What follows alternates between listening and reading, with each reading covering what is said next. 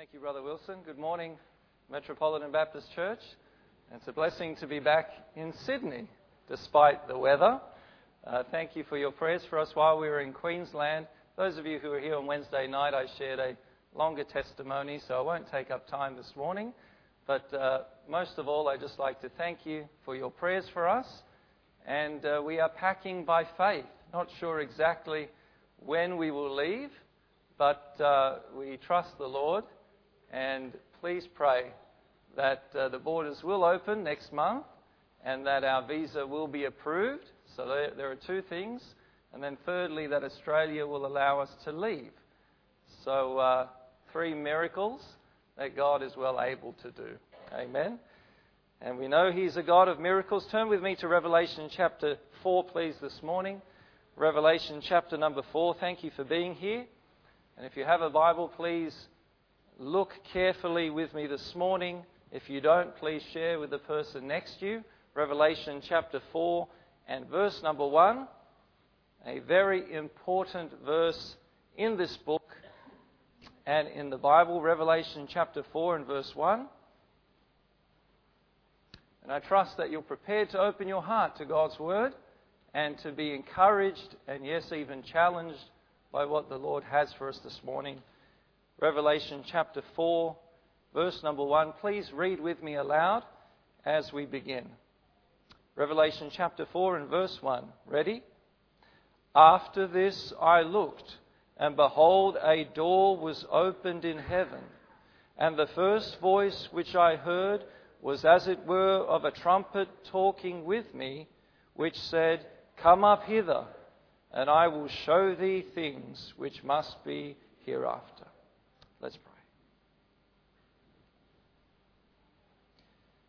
Heavenly Father, we thank you for the precious Word of God.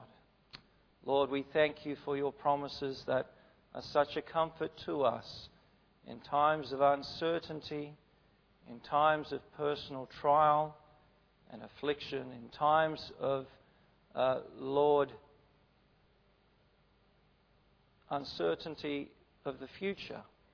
Lord, if we look around us, we can be easily moved. But as we come back to your word this morning, Father, help us to ground our faith in thee and the promises of your word. Lord, help us to look up by faith with expectation and great hope. Lord, help us to comfort one another with these things this morning. And Lord, I do pray if there's anyone present here today that does not know the Lord Jesus Christ as their Saviour. Lord, that this day would be the day that they choose to repent of their sins and receive the gift of everlasting life through Jesus Christ our Lord. Lord, we pray for Pastor as he seeks to minister to his family. And please bless him and his wife. Our thoughts go with them, and we pray that you would be glorified in their midst this morning and this day. In Jesus' name we ask. Amen.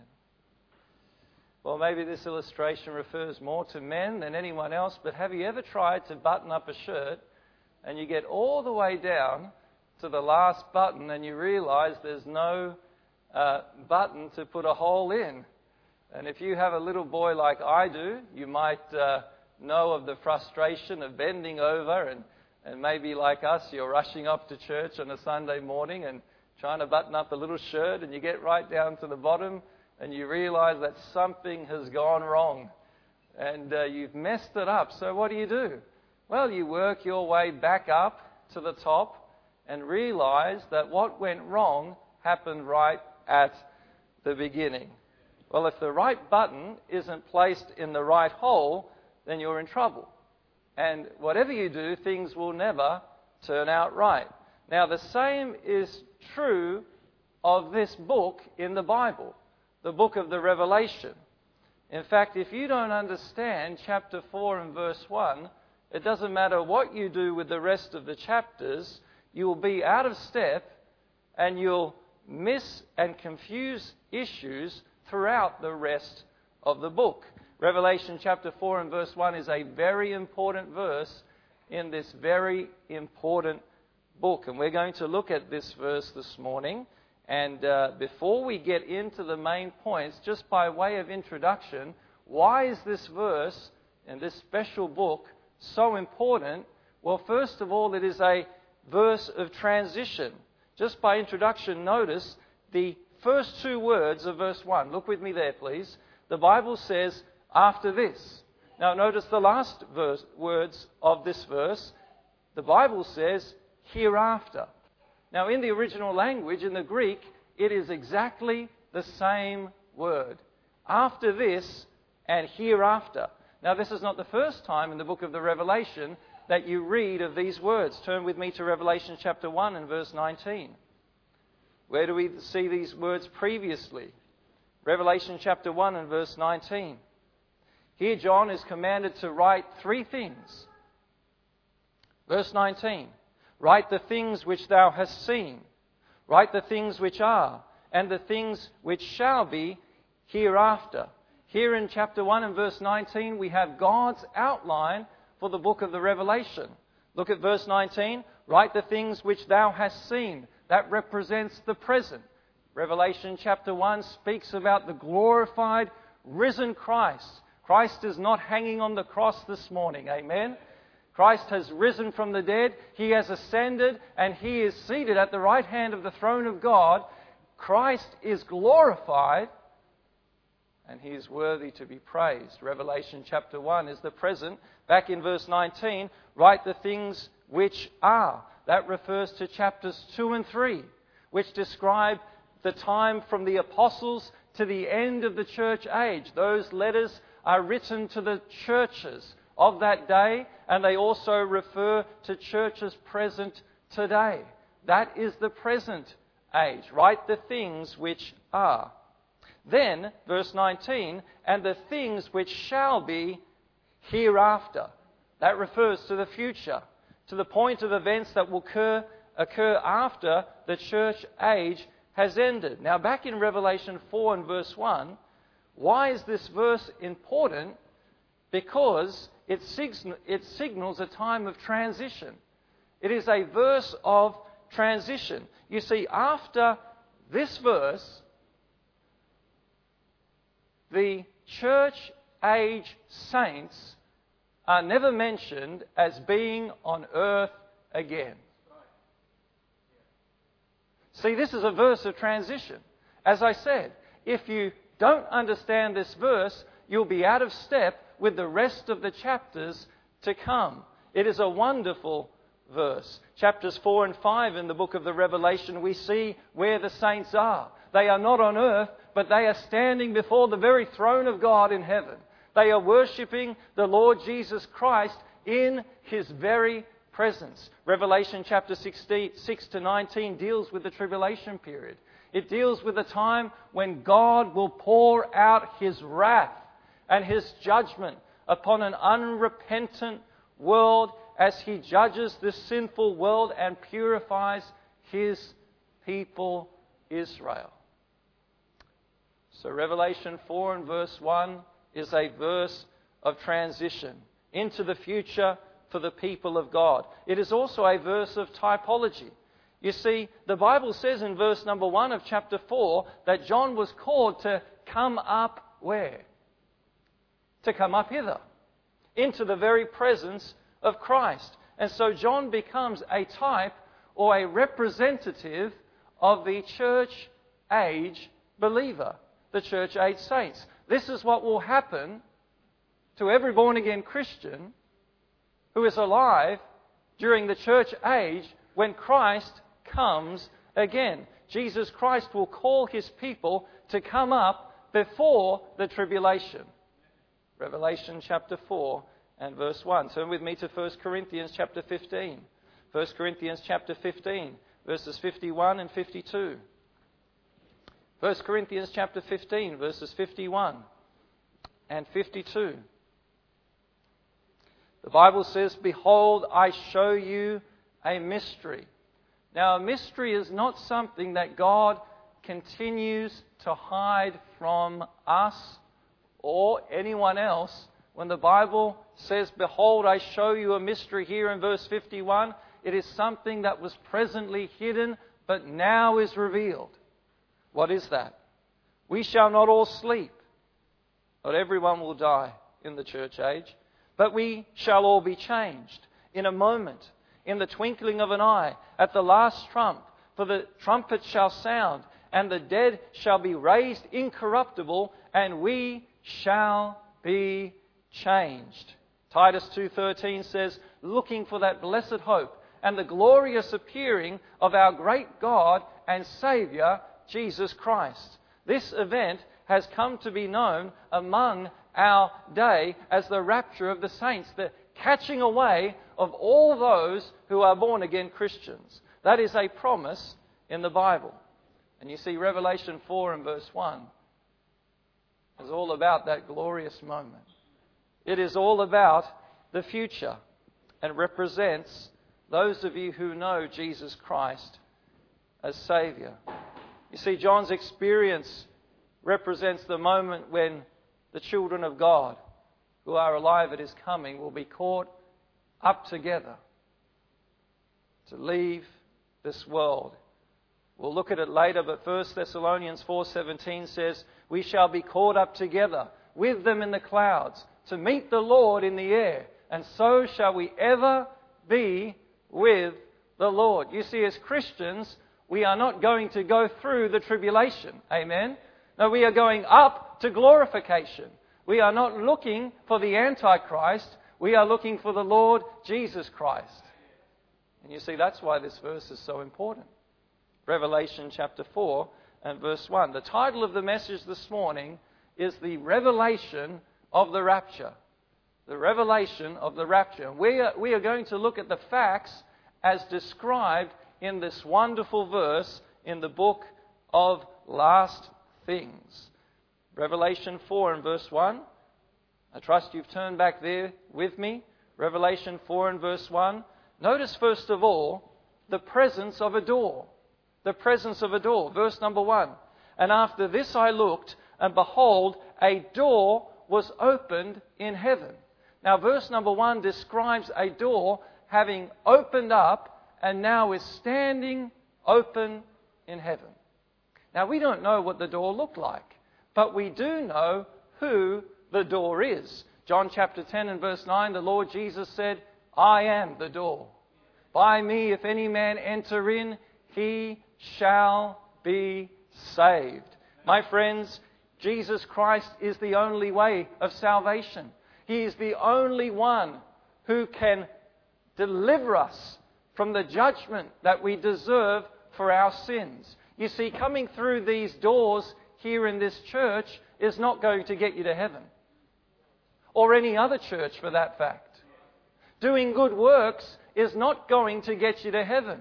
No matter what you do, you cannot deliver yourselves from the judgment that we deserve for sin. You see, the only door of salvation from sin and thereby into heaven is the Lord Jesus Christ. Why? Well, He's the only one who died for our sins on the cross. He is the only one that was buried and rose again from the dead to prove that our sins were paid for in the very act that He did and completed by shedding His holy, sinless blood to pay for your sins and mine. He is the only one. He is the only way. He is the door unto eternal life. John 14, verse 6, Jesus said, I am the way, the truth, and the life. No man cometh unto the Father but by me. Now, when it comes to the rapture, when the Lord calls those who are His own, when He calls His children to heaven, my friends, the door of salvation will close. You see, John saw a door. And at the rapture, the door of salvation will close. Does that mean that no one else will be saved from then on? No, that's not true. Millions will be saved in the tribulation. But those who have heard the gospel and have rejected it will believe the devil's lie and will not be saved. Turn with me to 2 Thessalonians chapter 2. Where does it say that in the Bible? 2 Thessalonians chapter 2, please.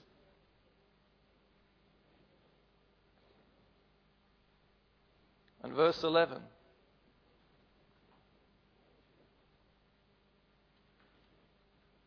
Second Thessalonians chapter 2 and verse 11. And for this cause God shall send them strong delusion, that they should believe a lie, that they all might be damned who believe not the truth, but had pleasure in unrighteousness. You see, if you do not walk through the door of salvation on earth, you will not be caught up through the door of the rapture into heaven. That's what the Bible teaches. My friend, do you know the Lord Jesus Christ as Savior? Well, you better make up your mind now before it's too late. Before Christ comes and the door is open for those who know Him as, as Savior, and then it closes. An old fashioned revival preacher would often say to those who he preached to, Has Jesus delivered you from sin? Has He saved you? Now, many people in the congregation would say, Yes, He has. Yes, He has. And then this old time preacher would say, Well, what has He saved you from? Has He only saved you from hell? Is that all He saved you from? And then he would challenge the people Has He saved you from your lusts? Has He saved you from your bitterness? Come on, what has He saved you from? He would say. What has He saved you from? Has He saved you from your anger? Has He saved you from your disobedience to parents, children? What has He saved you from? You see, if the Lord Jesus Christ truly has saved us, He will continue to save us from the power of sin for the rest of our lives. That's the gospel. Listen, salvation isn't just a prayer where you grab a ticket to heaven and you're holding it hoping that one day you'll get there. Or you've convinced yourself that you're saved. Salvation is the gift of eternal life, absolutely. But God continuing to work in your life to save you from pleasure in unrighteousness, according to verse 12, that's salvation. And if that's not happening in your life, you need to ask the hard question before the rapture happens will you be left behind and will you be deceived into believing a lie? And you will not be saved. What a fearful thing. The worst thing to be in church and to hear the gospel and have hardened your heart to convince yourself that you're saved when there's no evidence of salvation in your life. My friend, the door is still open. That's the good news. Jesus Christ is that door. If you're not sure where, where you would go, if you died right now, or if Jesus Christ came right now, and you're not sure whether you'd go up to be with Him, my friend, the door is open. Jesus wants you to come to Him, to come to Him in repentance for your sin, to come to Him as Savior from sin once and for all, so that He would not be a ticket to heaven, but that He would be the Lord of your life. Amen. And if that didn't wasn't understood when you were a child, you understand it now today. Amen. Get saved before it's too late. Amen? John saw a door, a door of salvation. Notice he also saw a door of service. At the end of the book of the Revelation, the Bible says in verse 17 of chapter 22, and the Spirit and the bride say, Come.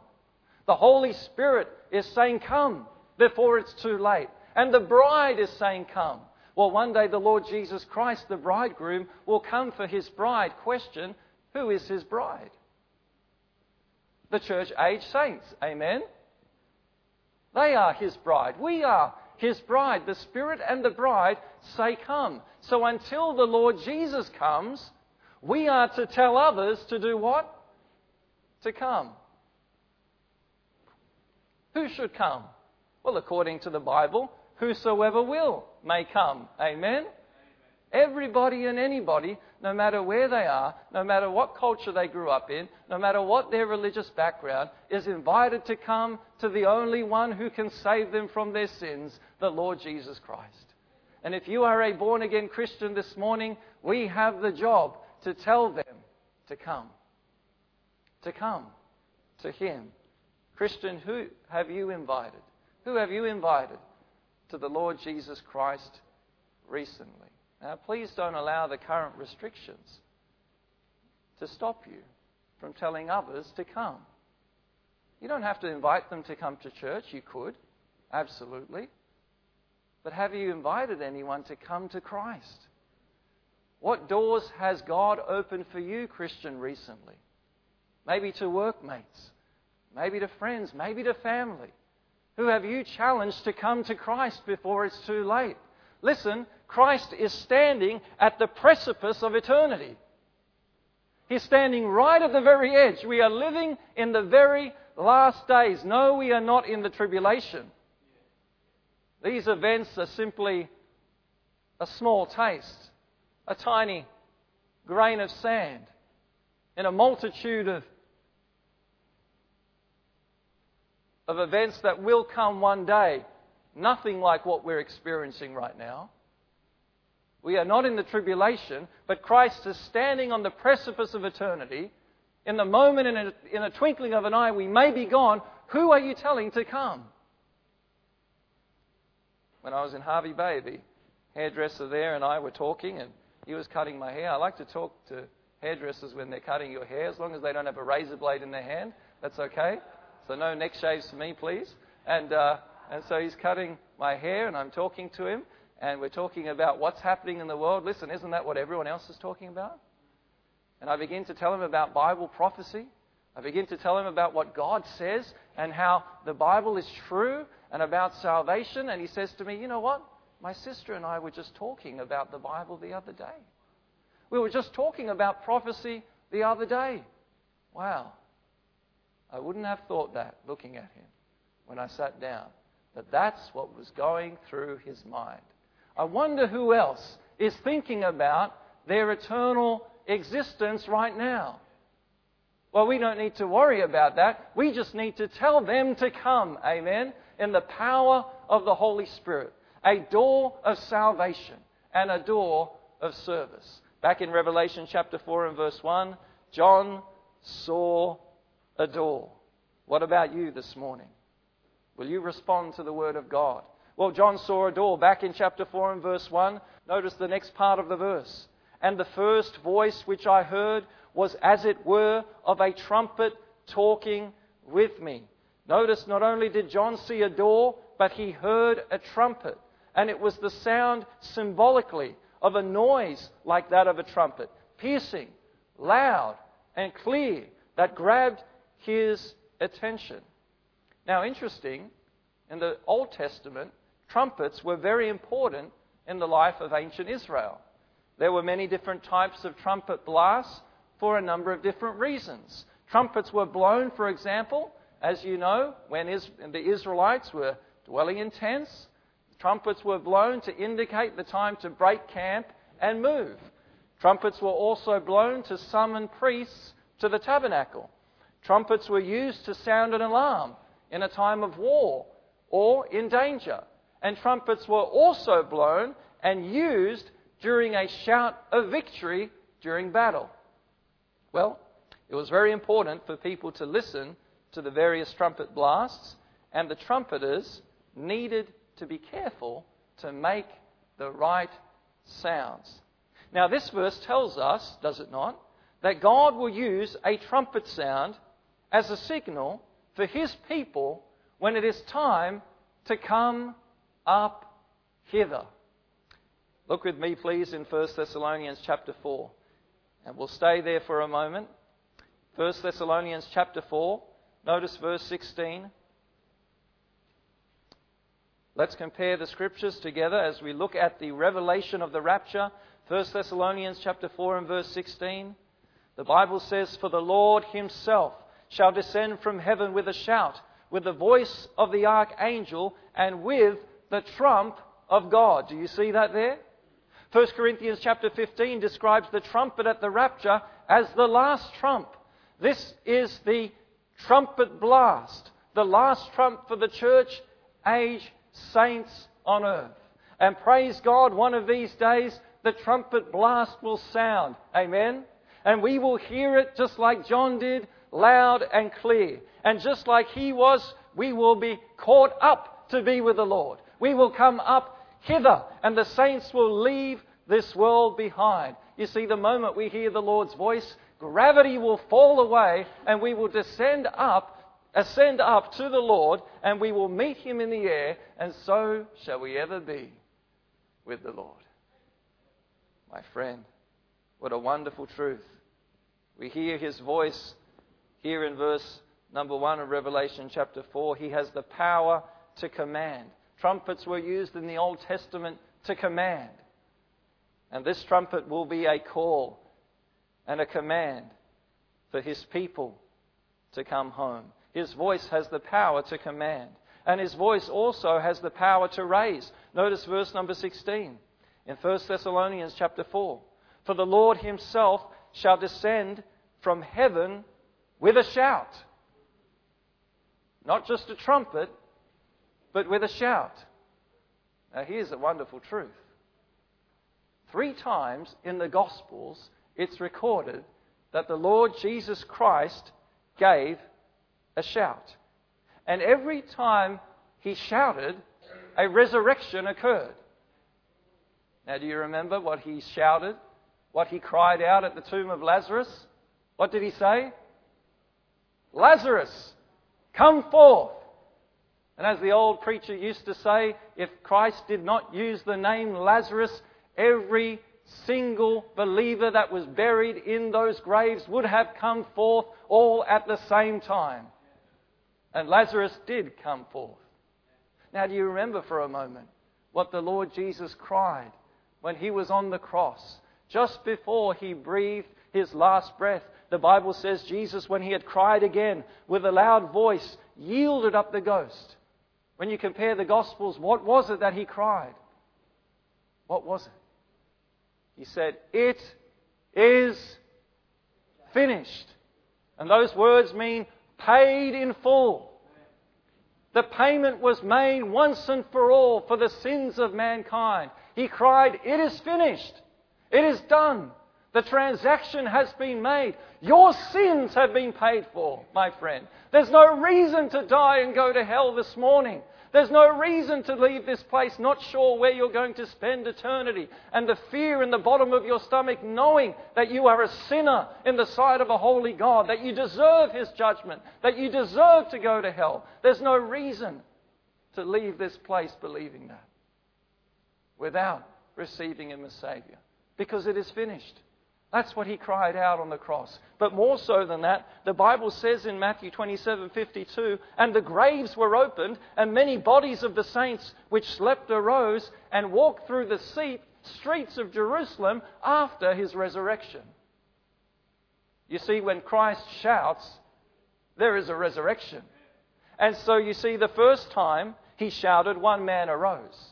The second time he shouted, many arose. And the third time that he will shout, at the rapture, millions will arise. What a wonderful truth. Christ is going to call. Have a look in verse number 16. Whom will he call? The Bible says at the end of verse 16, and the dead in Christ shall rise first. You see, when the Lord Jesus comes in the clouds, he will bring with him all believers who have died. Their spirits are already in heaven with Christ. They're already with him. They're already there, but their bodies will rise up from the grave and be transformed into a brand new glorified body and the dead in Christ will rise, will rise first. Those who have trusted in Christ as Saviour are not sleeping in the ground. There's no such thing as soul sleep. No, to be absent from the body is to be present with the Lord. That's what the Bible says. So we follow the Bible and not religious cults. Amen? And so Christ will come with the saints who have died. They, they will receive their new, new glorified bodies. And then in verse 17, then we which are alive and remain shall be caught up to meet the Lord in the air. Those believers, and it could be you and I this morning, alive at the rapture will be caught up. The words caught up means to be seized away, means to be caught away. And living Christians who have not died at the time of his coming will not see death, but will go up, be caught up, and be instantaneously transformed. The Bible says in 1 Corinthians chapter 15 that this corruptible will put on incorruptible. Amen? This mortal will put on immortality. Death will be swallowed up in victory. And so that trumpet blast, that glorious shout, will be a shout of victory for the saints as we are called to come up hither.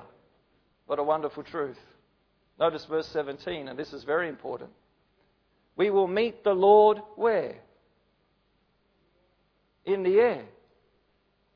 We will be caught up together in verse 17 in the air, in the clouds. You see, when the Lord Jesus Christ comes at the rapture, listen carefully, he is not coming to the earth. He is coming for his saints, and we will meet him in the clouds. At the end of the tribulation, he is coming with his saints and down to the earth.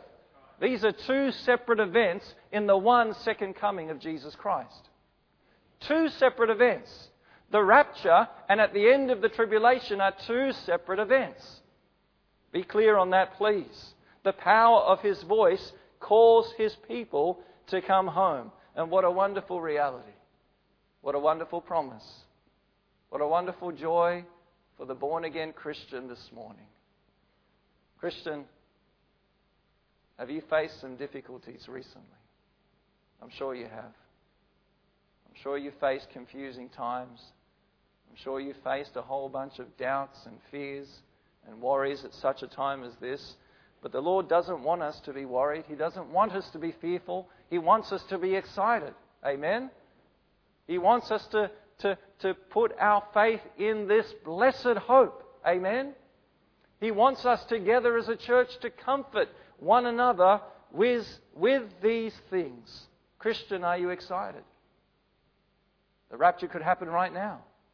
Or right now. Or right now. Amen? I'm not being comical and repetitive just to fill in time. My friends, in the moment, in a moment, in the twinkling of an eye, that's how fast we'd be gone. What a wonderful and glorious hope that we have in the Lord Jesus Christ. The presence of a door, the power of his voice. And thirdly, back in Revelation chapter 4 and verse 1, please turn with me there, the promise of deliverance. The promise of deliverance. The Bible says in verse number 1 Come up hither, and I will show thee things which must be hereafter. Now remember, what do things which must be hereafter refer to? Not the past, not the present, but the future. From Revelation chapter 6 and beyond, if you read there, my friends, you will read details that are too horrible and too amazing to understand, too impossible to comprehend. In chapter 6, we witness a, if you read the chapter, you'll witness a vivid description of the absolutely catastrophic events of the tribulation period. And no doubt it's significant that John is called up to the throne room of God before the tribulation begins. That's why this verse is so important. That's why we must not understand what we're reading, a verse of transition. You see, John's experience represents our experience when we, as Christians, are removed from the world before the tribulation begins. That's exactly what the rapture is. It is a rescue mission.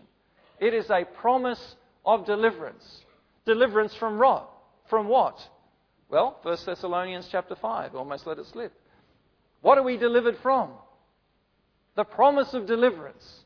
Well, have a look in 1 Thessalonians chapter 5 and verse 9. Let's read it aloud together, shall we? 1 Thessalonians chapter 5 and verse 9. 1 Thessalonians chapter 5 and verse 9. On two. One, two. For God hath not appointed us to wrath, but to obtain salvation through our Lord Jesus Christ.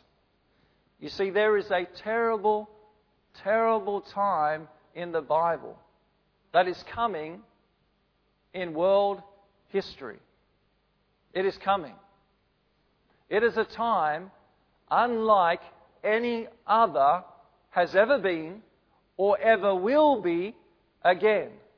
Turn with me to Revelation chapter 6. Keep in mind what you've just read.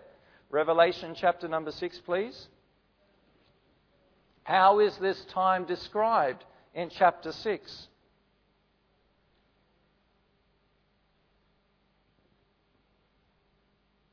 Notice verse 14.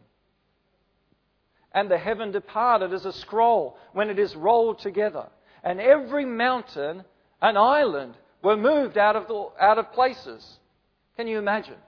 Every mountain in the world and every island in the sea, and that includes Mauritius, is moved out of their places. Have you ever seen anything like that?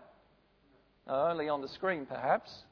Some Hollywood film tries, tries to depict the, the end days. It's nothing like that at all. Far, far worse. Notice verse number 15. And the kings of the earth, and the great men, and the rich men, and the chief captains, and the mighty men, and every bondman, and every free man, hid themselves in the dens and in the rocks of the mountains, and said to the mountains and rocks, Fall on us, and hide us from the face of him that sitteth on the throne, and from the wrath of the Lamb. For the great day of his wrath is come, and who shall be able to stand? What is this last day described as in verse 17? The great day of his wrath. But, child of God, be comforted. Be greatly assured that God hath not appointed us to wrath, but to obtain salvation through our Lord Jesus Christ. The great day of his wrath. That's what the tribulation is called. It's also called the time of Jacob's trouble. Why? Because God will deal with the nation of Israel and bring them back to himself, and then God will also deal with the unbelieving Gentile world, and souls will be saved. The church is not there. The church age saints are gone. We will not be on earth asking for the mountains and the rocks to fall upon us because the wrath of the Lamb is coming down upon our heads. What an unbelievable, ridiculous thought. Absolutely not. Christ is coming for his own. Amen. We are not going through the tribulation. Now, here's an interesting thought I've been pondering for a little while. When a nation is about to declare war on another foreign nation, before they do, who do they first pull out? Who is it? Their what? Their ambassadors. Now that's interesting because the Bible tells us in 2 Corinthians chapter 5, now then we are ambassadors for Christ. As though God did beseech you by us, we pray you in Christ's stead, be ye reconciled back to God. Until Christ comes, our job is to tell others in His place to come to God, to come to salvation quickly, before it's too late. But listen, just at the moment that Christ will reveal His wrath upon the earth, before that happens, we will be taken away. His ambassadors will be gone. The bridegroom will come for his bride. There's another illustration for another time. But we will not be here. You see, during the tribulation, we will not be his witnesses. The time for the gospel in the church age is now. And those in the book of the Revelation that become his witnesses are no other, none other than the nation of Israel themselves. 144,000 flaming evangelists were spread across the world preaching the gospel to the unbelieving Gentiles, and millions, yes, will be saved, but it won't be you and I preaching the gospel. We'll be gone. You see, Revelation 4 and verse 1 is a wonderful reminder that we will be delivered from wrath. Not only that, but we will be delivered into his presence. Where did John go immediately? Immediately, verse number 2, if you will. Revelation chapter 4. And immediately I was in the Spirit, and behold, a throne was set in heaven, and one sat upon the throne. Where was John? He was in heaven.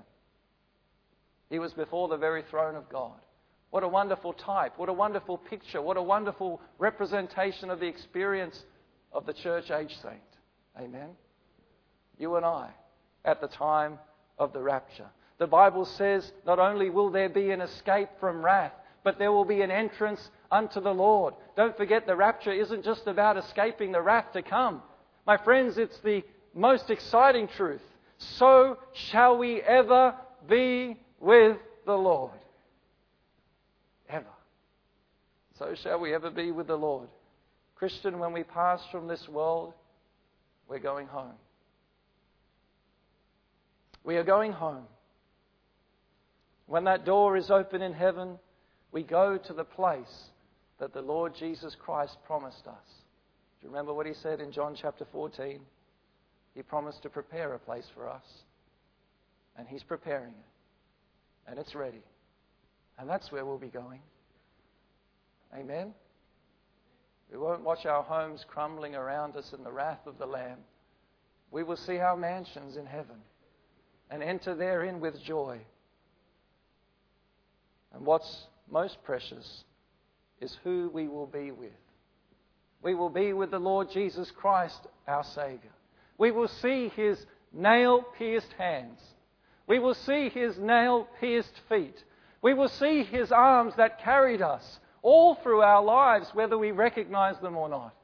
We will see his altogether lovely face, and yes, we will hear his voice that called us home. Christian, there will be no more sin. There will be no more sorrow, but eternal joy in the presence of the Lord. Therefore, the Bible tells us, comfort one another with these words. You see, the rapture is a wonderful comfort for the believer. There's no comfort in believing we'll go through the tribulation. How would those verses comfort us? Not at all. Comfort one another with these words. Why? Because we are delivered from the wrath to come, and so shall we ever be with the Lord. Christian, are you comforted this morning? Are you comforted to know that Christ is coming for you? Are you comforted to know that you have a home prepared in heaven? Well, I trust you are. Let not your heart be troubled. The Lord said, I will come again and receive you unto myself, that where I am, ye may be also. That was John's experience. And that will be our experience. The wonderful promise of deliverance into His presence. Well, these truths ought to motivate us to live for God. 1 John chapter 2, verse 28, please. 1 John chapter 2 and verse 28. I'll close with this verse.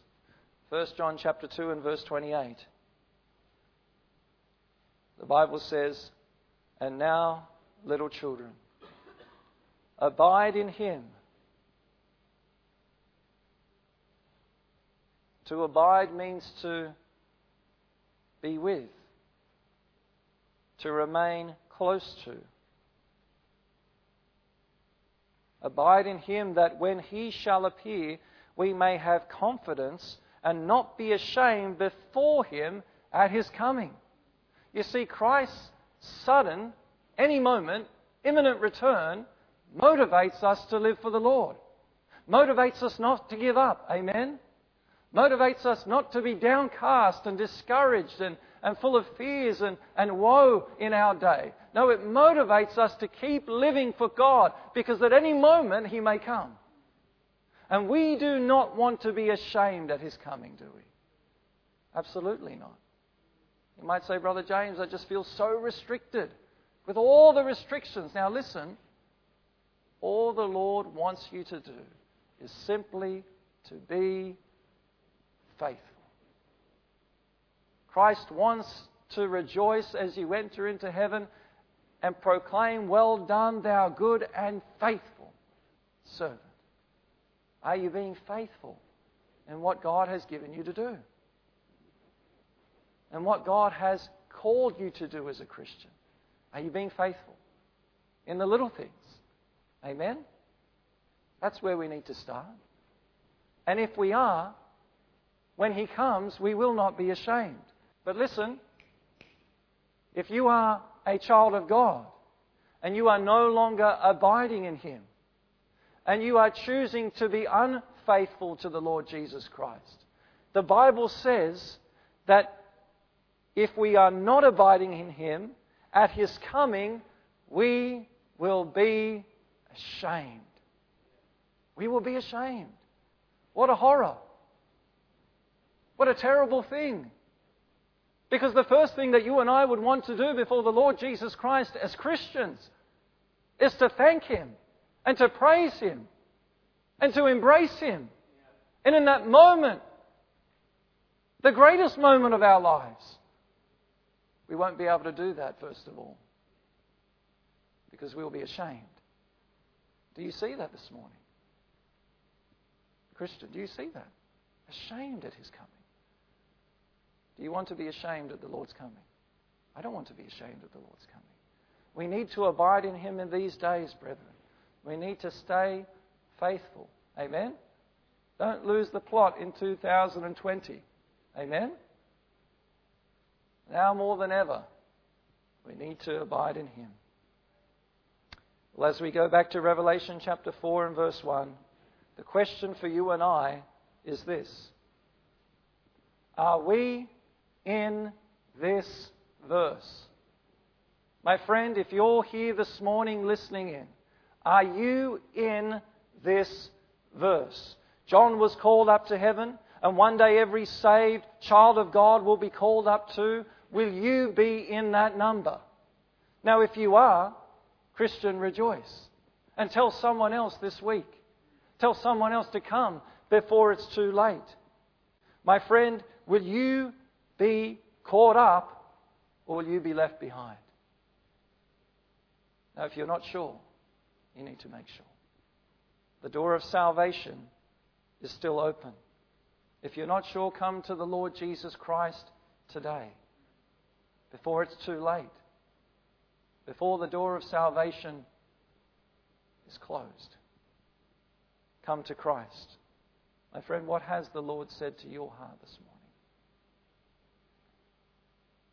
I trust you have that blessed hope. Let us encourage each other this morning with these things. My friends, we have hope more than anyone else. And why should we be afraid? Why should we be worried about the future? Why should we be in hiding? Why should we remain silent? We must not. This is the revelation of the rapture. And we need to be ready for his coming.